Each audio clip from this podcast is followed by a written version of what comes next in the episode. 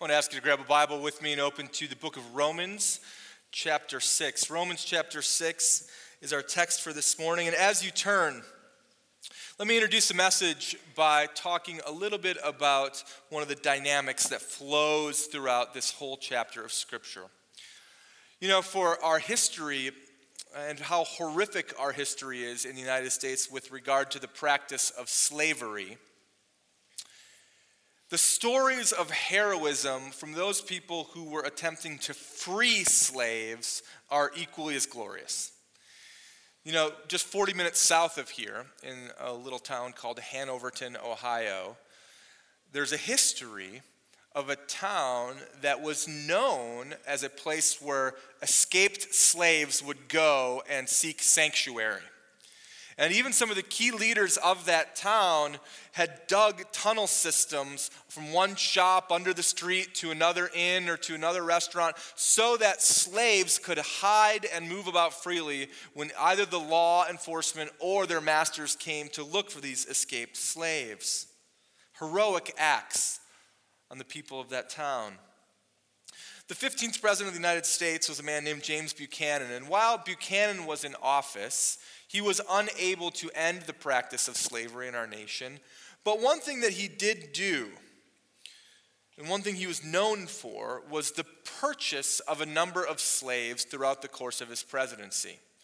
He would purchase them, and then he would move them back to his home state of Pennsylvania, where he would immediately just set them free. and as this continued to evolve, and as more people began to notice and, and began to do likewise, we saw in American history that these acts of self sacrifice of many people and bravery on the part of many people and a greater vision for humanity than their culture would give them was something that rose to the fore among some of these people. And yet, as wonderful as it must have been, for people to be setting slaves free, and as wonderful as it must have been for the slaves themselves to actually be set free, you can imagine a scenario or the dynamic that would be incredibly difficult. That some of these slaves, the reality of their situation was such that they did not fully understand or even fully embrace. Think about it for a minute. Think about being born into slavery, being born into a dynamic in which you have a whole paradigm for life that is set out before you. You learn the rules, you follow them diligently. You only have one vision for your future, and it is within this paradigm of being a slave. And then, all of a sudden, upon being purchased and then set free, the whole framework for your understanding existence changes immediately. And as a result, you could see some enjoyed their newfound freedom very clearly, others struggled with the new liberties that they had, and some went on acting like slaves. You can see this in other areas of life. You can see this when it comes to foreigners who move to a different country. They're set in one framework for life and society and existence and, and well being, and all of a sudden everything changes and there's a struggle to adjust.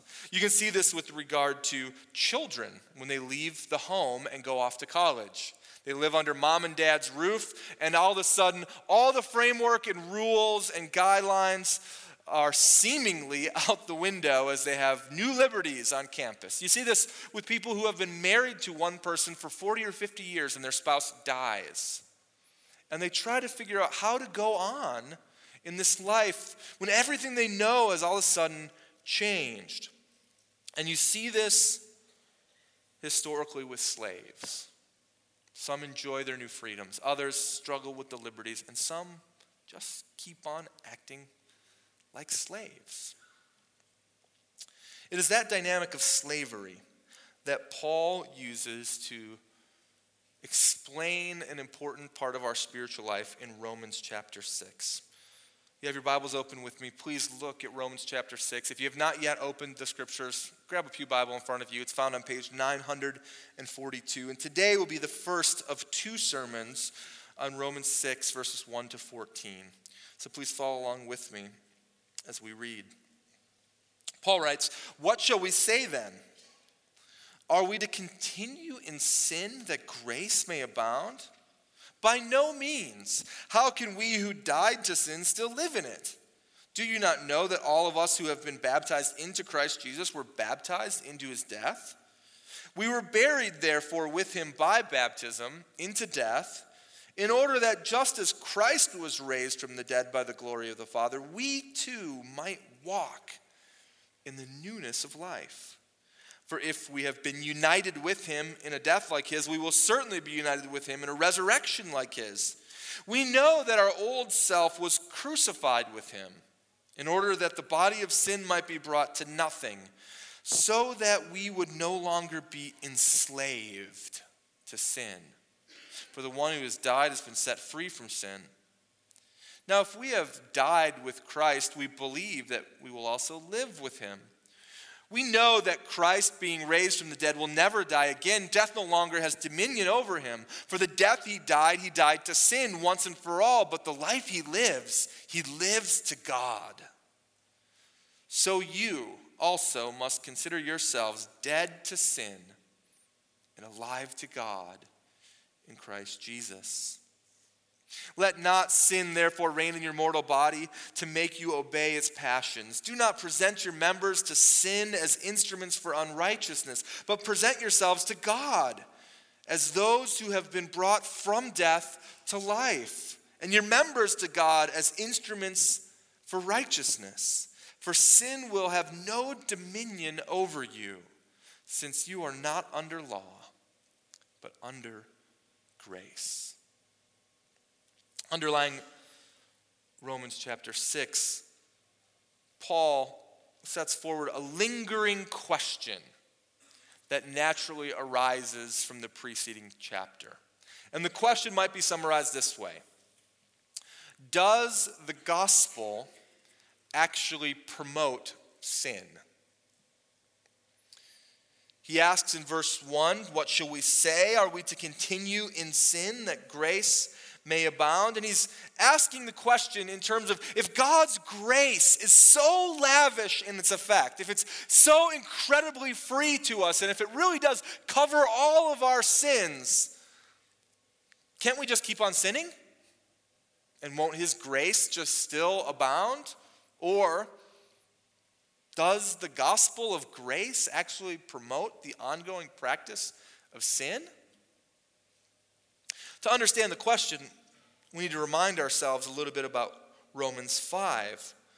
We saw a couple weeks ago, if you remember with me, in the second half of Romans chapter 5, we saw that our biggest problem in life Uh, is not the sins, the individual sins that we commit, but rather it is our union to our earthly father, Adam, Adam, the father of all humanity.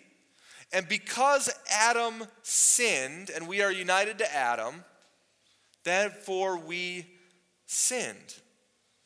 And as a result of being united to him, being of his line, that we have the same consequences of this sin that he does. Consequences that lead us ultimately to death. And so we use this analogy that there's a realm of Adam, the earthly realm, that all who are descendants of Adam fall into this dynamic of sinning with Adam and ultimately having the death with Adam. But as Romans 5 tells us, that those who put their faith in Jesus Christ, the Son of God, no longer are bound to their union with their earthly father Adam, but rather they become bound to him. And as a result, Jesus' perfection and righteous standing before God is then imputed to those who have their faith in him. So God looks at them and they see the perfection, God sees the perfection of his son. And so, where Adam's realm is the realm of sin that leads to death, the realm of Jesus is the realm of grace that leads to righteousness and ultimately to life. And so, when a proper understanding of how this happens begins to come to the fore, we see that it is simply God's grace and grace alone that you obtain the access to his son. God's overwhelming grace applied to the life of those who have faith in Jesus. That we live in the realm of grace, that Christians cannot help but be surrounded by the grace of God, that in the midst of all of the turmoil of this life and all of our personal mistakes, that the grace of God is incredible. And because of Jesus' perfection, we have unlimited access to this grace. Sin is strong, but grace is stronger. Sin is strong, but Jesus is stronger. But the temptation that comes with living in the realm of grace is a reality I think that we've all felt. And that sounds something like this I'm all in. I thank God for His grace. I know that no amount of good works of mine contributed to my salvation. I bring nothing to the table. It's only by the grace of God that I'm saved, and I'm happy for it. But if I didn't have to be a good person to be saved, if I had to be saved precisely because I'm not a good person, and He saves me anyway, well, then why should I be a good person now that I am saved? Can I just continue to sin? Because God's grace abounds? I mean, after all, where sin increases, grace increases all the more, Paul says in chapter 5. Now, I'm sure that you probably never put it in those words. You wouldn't think those things in, in that kind of sequence. But you do think this what's one more sin? God's just going to forgive me anyway. I know that He will. So, does it really matter if I do this thing that's sinful to Him? Every Christian has struggled with that temptation. And Paul gives the answer. Romans 6, verse 1 Are we to continue to sin that God's grace may abound all the more? By no means. And then he gives a reason for the answer.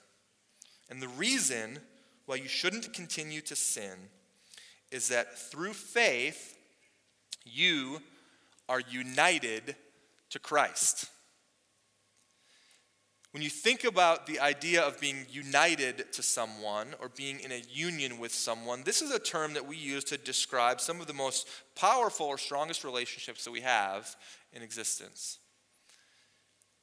Maybe a trivial example would be a sports team. People that are on the field together, they're moving toward the same goal, and it takes them being united. It takes 11 players on a soccer field to come and function as one unit to win the game, to pursue the championship, and they even have names like Manchester United. Or you could think of a group of colonies in early American history, distinct in their nature, and yet coming together, multiple entities coming together to form one nation. And so they become the United States of America. They're one in their nature. Or you might think of it in terms of the most intimate relationship that we have in this life, which is the relationship with your spouse. What do we call it when two people come together and form one in a sacred union with each other? See, the idea of being united to somebody or being in union with someone describes one of the most powerful aspects of a relationship that we can have in this life. And so when we use the phrase union with Christ, or in verse 5, when Paul says we have been united with him, what he's saying is this is this is a way to describe the variety of ways in which we are in relationship with Jesus. It includes terms in the New Testament like being in him and him being in us and us being with him and us being like Christ. Again and again and again, we see this in the New Testament. And I'm guessing that you probably haven't thought a lot about your relationship with God in terms of being united with Jesus?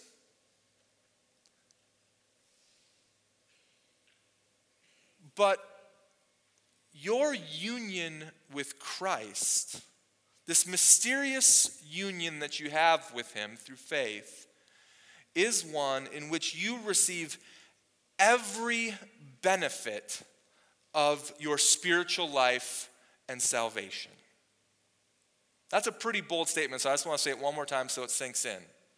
Through your union with Christ, you receive every single benefit of your spiritual life and your salvation. In fact, if you've been reading the New Testament, you see these phrases repeated again and again and again. And most often you think of them in some sort of vague, distant terms in Christ, in Him, in the Lord, in Christ Jesus. But they are by far the most dominant way that the Christian's relationship is described with Jesus in the New Testament, used over 242 times. So, what does it mean to be in this mysterious, mystical union with Christ. It's the key to understanding Romans chapter 6. And so, in part one this week, we want to spend some time on it. And, and what I want you to do is just to listen to the Bible with me as I read for you the benefits of your union with Christ and where we see this in the Bible. What are some of the blessings or benefits of being united to Christ? Well, through union with Christ, you possess eternal life in him. Romans 6 23, we'll get to it in a couple weeks. For the wages of sin is death, but the free gift of God is eternal life in Christ Jesus our Lord. So when you hear that phrase, in Christ, listen for it carefully. You'll hear it again and again. Another benefit for the Christian is that you are justified in Christ. Romans 8, chapter 1. Therefore, there is now no condemnation for those who are in Christ or in union with him. You're glorified in Christ. Romans 8 30. Those whom he predestined, he also called, and those who called, he also justified, and to those whom he justified, he also glorified. In 2 Corinthians chapter 3, verse 18. And we all, with unveiled face, beholding the glory of the Lord, are being transformed into the same image from one degree of glory to another. This comes from the Lord, who is the Spirit.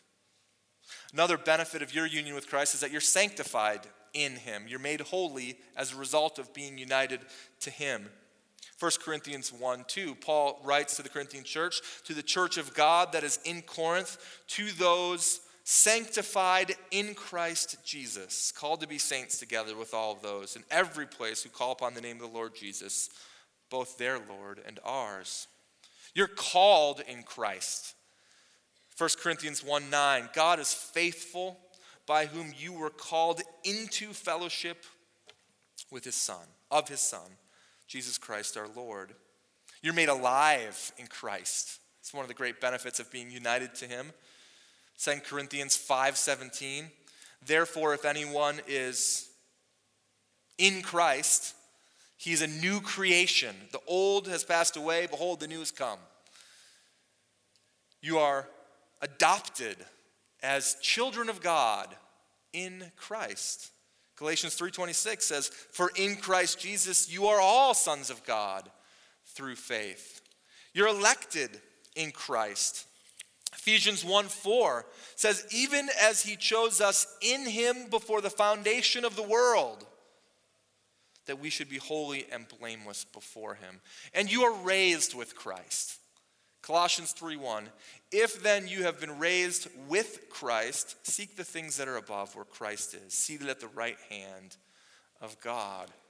And so you begin to catch a flavor that the Bible paints this picture that this in Christ language is not there to simply describe some sort of vague way in which you have a relationship to Jesus, nor is it to describe a mere proximity to Jesus, but to be in Christ means that you are united to Him profoundly, mysteriously, and that you being joined together with him through faith will never be separated from him, and you will receive all of the benefits that he has for you that are applied as a result of this union.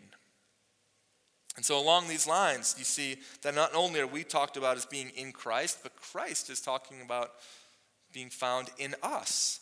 We could read plenty of scripture passages. I'll just read one for the sake of time, but it's one of my favorites. Colossians chapter 1, 26 and 27 talks about the mystery that's been hidden for ages and generations, but now is revealed to his saints. To them, God chose to make known how great among the Gentiles are the riches of this glorious mystery, the riches of the glorious mystery of God, Christ in you, the hope of glory. We could go on, but you get the point. You, through faith in Jesus, become intimately connected to, joined with, one with the person of Jesus Christ Himself. In Romans chapter 6, verse 5, please look at it with me, says that if you have been united with Him, then you've been united with Him in a death that's just like His, and you'll certainly be united with Him in a resurrection that's like His. The death and resurrection of Jesus, the most important three days of his life, the most important sequence of events in all of human history. And Paul says that you, in a mysterious way, participated in these things through your union with him. Wow.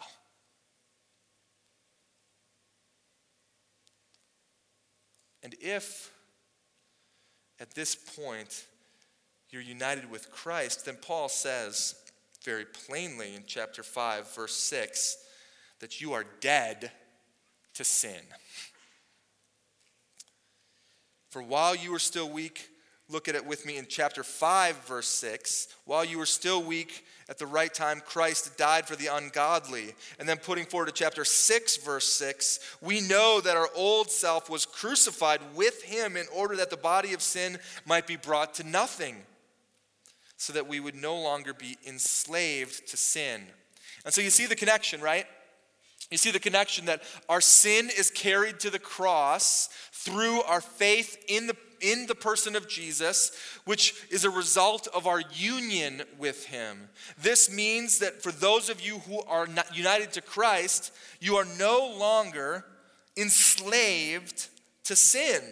Chapter 6, verse 6. What do slaves do? Exactly what their master tells them to do. They can't help but do anything else. So if you're enslaved to sin, what do you do? You do exactly what your master sin tells you to do. So Romans 5 and 6 come together to say that under the banner of our father Adam, we are all enslaved to the sin of Adam, and we do exactly what our master tells us to do. We can't help but do anything else. But in Christ, you died with him. And dead people don't sin. Verse 7. Dead people can't sin. And in fact, then, in rising with him, you're set free from that very sin. Now, if you died with him and you're united with him in his resurrection, and therefore dead people don't sin anymore, and alive people are set free. If you're set free and united to Christ, but then you continue to go on living in sin, what are you acting like? You're acting like a slave. But you're not a slave anymore. You're acting like the slave that doesn't understand or know or engage in the brand new realities of their freedom. In Christ, you're set free. so you don't have to keep acting like a slave. Verse 11. And so, you're dead to sin. But through your union with Christ, this means that you are now alive to God. And you see the logic, right? You see the significance of how our union with Jesus clearly sets forward the trajectory of the passage. If you don't understand that, then you really don't understand what death and resurrection for your own life really means. You really don't understand how I can escape the bounds of sin in my life. But if you understand in fact, you're united to Him, then you become alive to God as He is alive in His very own resurrection. And this is expressed in a number of ways in these 14 verses. Let me read a couple very quickly. Verse 4, look at it with me. Just as Christ was raised from the dead, we walk in the newness of life. Verse 11, you must consider yourselves dead to sin and alive to God in Christ Jesus. Verse 12 and 13, don't let sin reign, but present yourselves to God as people who have been brought from death to life. Verse 14, you're not under law, but you're under grace. We might say the point of the passage is this dead to sin and alive to God. That's the life of those united to Christ. Dead to sin, alive to God is the life of those who are united to Christ because of his death and because of his resurrection. And the implications, my friends, are, are rather profound. Let me just give you a couple. If the gift of God's grace is not just a one time gift, but being set free from slavery changes the trajectory of our entire life, then the status change that God gives us through His grace is something that defines who we are and how we act and how we engage God and the rest of humanity for all of our days. all because of grace.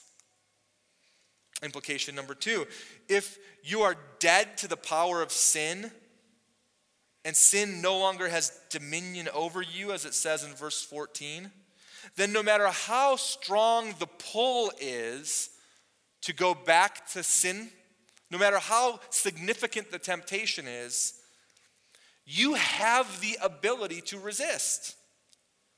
You don't have to sin anymore. Now, we still do because we still live in this world because Jesus hasn't completed his work in us yet. But you can have victory over sin. That's the power of being united to Jesus. You're no longer a slave. Here's another implication when we do sin, we're all reminded of our old self. we're reminded at times that we desire to keep acting like slaves and we're conscious of the fact that Christ's work in us is not yet complete, but we're grateful. We're grateful that we are no longer under law, but we're under grace. That we live in the realm of Jesus, which is the realm of grace and righteousness and life. And that is freeing for us. Implication number four a wonderfully pastoral implication for the Christian. If you've put your faith in Christ, and He's united to you, and you are in Him, and He is in you, then no matter how difficult your life becomes, you know that the promise of God to never leave you nor forsake you is fulfilled in the person of Jesus because He's never leaving you. He's united to you forever. And so, in the darkest of dark hours, you know that God is not somehow looking the other way.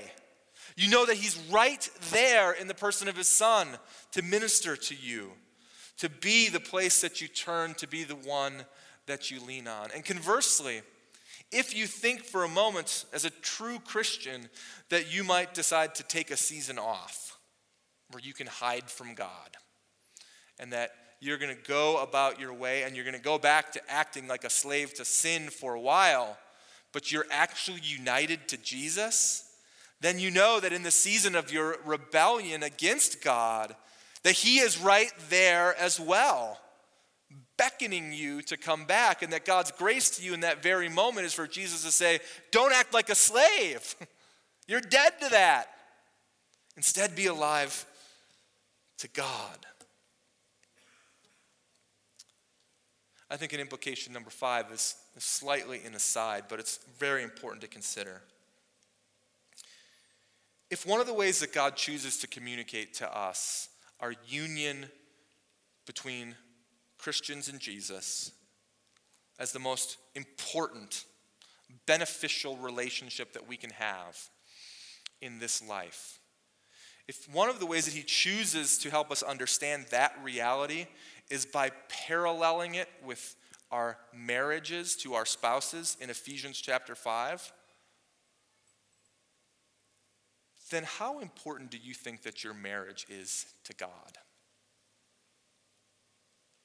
If God is describing the most important eternal relationship that we have, and he says that the earthly parallel is a relationship between a husband and a wife, two separate entities becoming in one, in union with one another, then how important does God look at your marriage?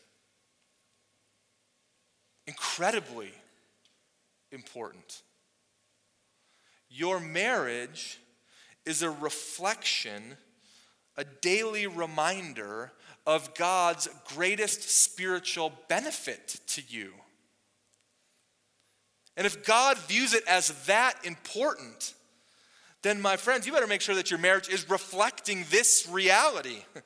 that you work at your marriage, that you fight for your marriage, that you show kindness toward your spouse and intimacy toward your spouse, that you make sure no one else enters your marriage bed, that you choose to love that person and that person alone for all of your days because Jesus is choosing to love you for all of your days. The picture of your union with Christ is seen in your marriage. Implication number six there's no halfway, is there? You can't be vaguely united to someone. You're either united to them or you're not. and so, if you're here today and you've been thinking about a relationship with God or Christianity in such a way that you want to receive the true benefits of it, but while still remaining a couple steps back and keeping a healthy distance in your mind then you need to know that you can't be vaguely united to somebody. You either you are or you aren't. and I would ask you to consider why aren't you? Wouldn't you, to, even today, put your faith in this Son of God who gives you so much grace and all of the benefits for life and eternity are found in Him? Why would you wait any longer to receive these types of benefits? Why would you hold him back when all he wants to do is bestow the very best things for you? Would you make a decision for him in faith today to forgive you of your sins, to release you of being a slave to those sins, to put your faith and trust for your future with him? dead to sin, alive to God. That is the life of those who are united to Christ. Dead to sin and alive to God. In closing, I think of the old story about Abraham Lincoln. I don't know if it's true or not. But Abraham Lincoln is said to one day have gone down to the slave block to buy a slave girl. And as she took one look at the white man bidding on her, she thought to herself, here's another white man who's going to buy me and is going to abuse me.